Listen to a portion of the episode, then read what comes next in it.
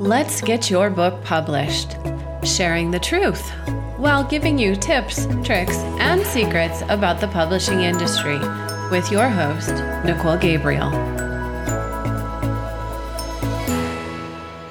Hey guys, Nicole Gabriel here. Today's show is my sixtieth episode, and I decided for these little milestones to step outside my typical podcast material and touch on a topic related to one of my books I've written.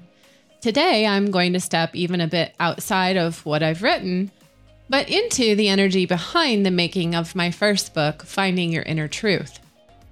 So what some of you don't know is that I'm also a practitioner of shamanism and Kundalini yoga.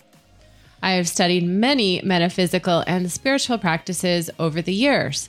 This might be the core foundation of the teaching practices I bring into the book writing processes I teach. I am a healer and intuitive that oftentimes oversteps the functional business practices to introduce human practices of love, compassion, and truth. My background and story are rich and diverse. I see well beyond the norm. I think all of us creative types do. Those that write books channel information from their higher source sometimes without even knowing it. We are change makers naturally.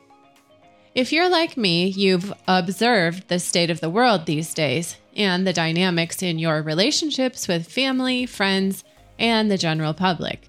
We are at a kind of crossroads in our human history. With that being said, I want to talk about the energy behind what I'm witnessing on today's show.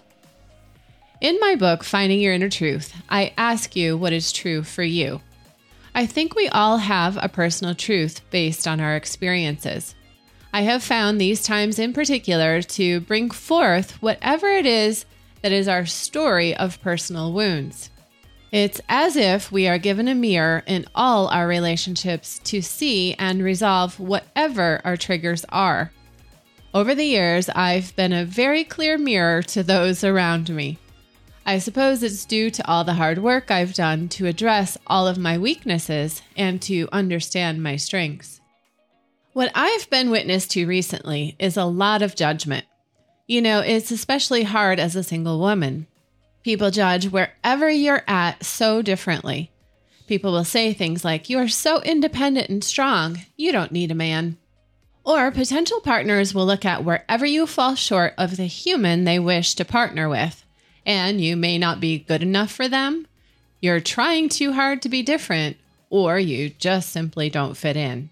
In my case, issues might be more complex as I've also opened up intuitively, and in my expanded awareness, I have witnessed angelic beings, spiritual guides, and I have been vegan for some thirty years, and understand with great empathy what my body requires to work at its peak performance. I go to bed early, I take my vitamins, spend time in nature and on the yoga mat. I've been told my life isn't flexible for another. You know, it's just simply practices of self-love. If others don't understand my lifestyle, they simply don't practice self-love. I see self-love as a critical factor in these days. See, if you don't have such practices, you cannot see through what is being dismantled in our society. Beyond all the racial slurs, the financial monopolies, the political opinions, the virus and its vaccine, there is another world that first asks, is this love? I think if an individual doesn't understand love, they can fall into the trap of becoming a victim, playing along with the agenda, digging in and fighting with their neighbor, and living in fear.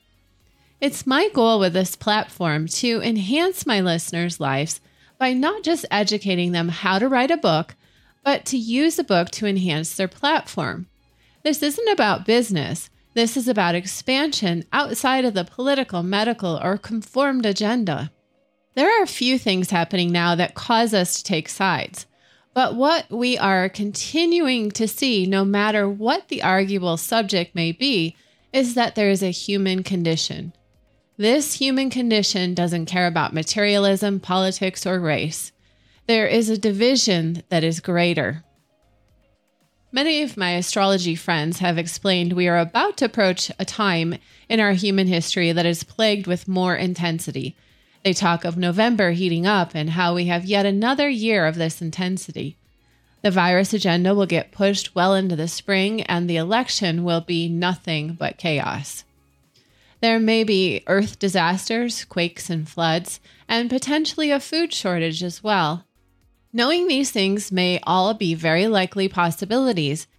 We can fall victim to the energies by joining the argument, or we can begin creating a new world. In my metaphysical world, listening to other practitioners and my own inner awareness, I am led to believe the real division is to play along in the chaos or separate and dream a new world into being. There are a few of us that are gifted enough to be able to move between the worlds. Some of us are built to get in and make change happen and return to the quiet of a oneness kind of awareness. Whether it be through meditation or some other personal practice, allowing one to connect into a greater sense of self. The battle, in quotes, we are facing is simply to participate in the animosity or hostility of what is happening in our world, or to find peace. For me, peace is coming on the other side of judgment. I am currently in a state of transition on many levels, and I've been judged harshly for where I stand. In the larger picture, I'm aware that wherever I stand is where I'm designed to be. I have been in such resistance to where I am and working hard to create something different. But no matter how hard I try, I'm still where I am. I've realized I need to stop fighting against myself and follow the law of least resistance. I need to just be with whomever is directing hate or ugliness at me, because it's just my mirror that antagonizes them. I am the captain of my own ship, and I can only control one thing: myself and my response. I know to love my fellow man. I know people are struggling. We are all being faced with an opportunity right now. This opportunity is allowing us great choice. It can be said that the veil is thinning right now, meaning that our spiritual light world, heaven or hell to some, is our choice. When the veil is thin, it allows us the ability to choose to go home to the light or stay in a level of awareness, a level we choose. Perhaps you've heard of three D, four D, and five D realities. I think of these more as levels of awareness, and these are ways to describe them.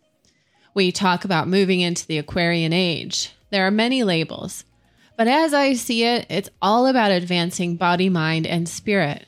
We are given such great gifts right now to choose how to be right with all these aspects and to heal our soul to prepare for this uncharted time in human history. Some have said that we are seeds planted in an experiment here on Earth. Some talk of waves of volunteers and how it was a choice for us to be here now in this unprecedented time. It has been said that before we came here to bear witness to this grand experiment, we made the choice to come. Since the beginning, I've seen this time as a great opportunity of growth, but growth doesn't come easy. It's kind of like cleaning out a closet. Everything has to come out before it can be neatly organized and put back in. This is a time for great renewal and soul advancement. It's also a time for those not wanting to do the work, those that have completed their work, and those that are just tired to be able to leave. So if we are here to usher in this new world, we have a choice on where we stand in our awareness and vibration and how we want to get there. It's obvious to us all now that we cannot hide. One of my teachers talked today of the levels of engagement we'll need to overcome to step into a new consciousness. In a place of isolation, we are brought to do our personal deep work and more or less are forced into befriending or knowing ourselves at such deep levels. We are being challenged to step into fearlessness, befriend our demons, face death, and take a real look at what defines us and the idea we could lose everything. And as tired as we are, we know that now is not the time to quit. We are being gifted in this time, but not all of us can see it yet. We are being gifted with an opportunity for renewal into a great awakening. I do believe we have a choice to dive into fear and media chaos, or to plunge into and out of the fire and emerge with a new wisdom and consciousness.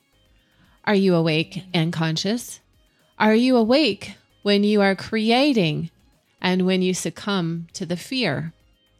For those that are awake in these times, we have to share what is relevant to awaken our fellow man, but push outside of dwelling in the heaviness, and with this awareness, shift into spreading love, being a guide, and holding each other's hand through to the other side.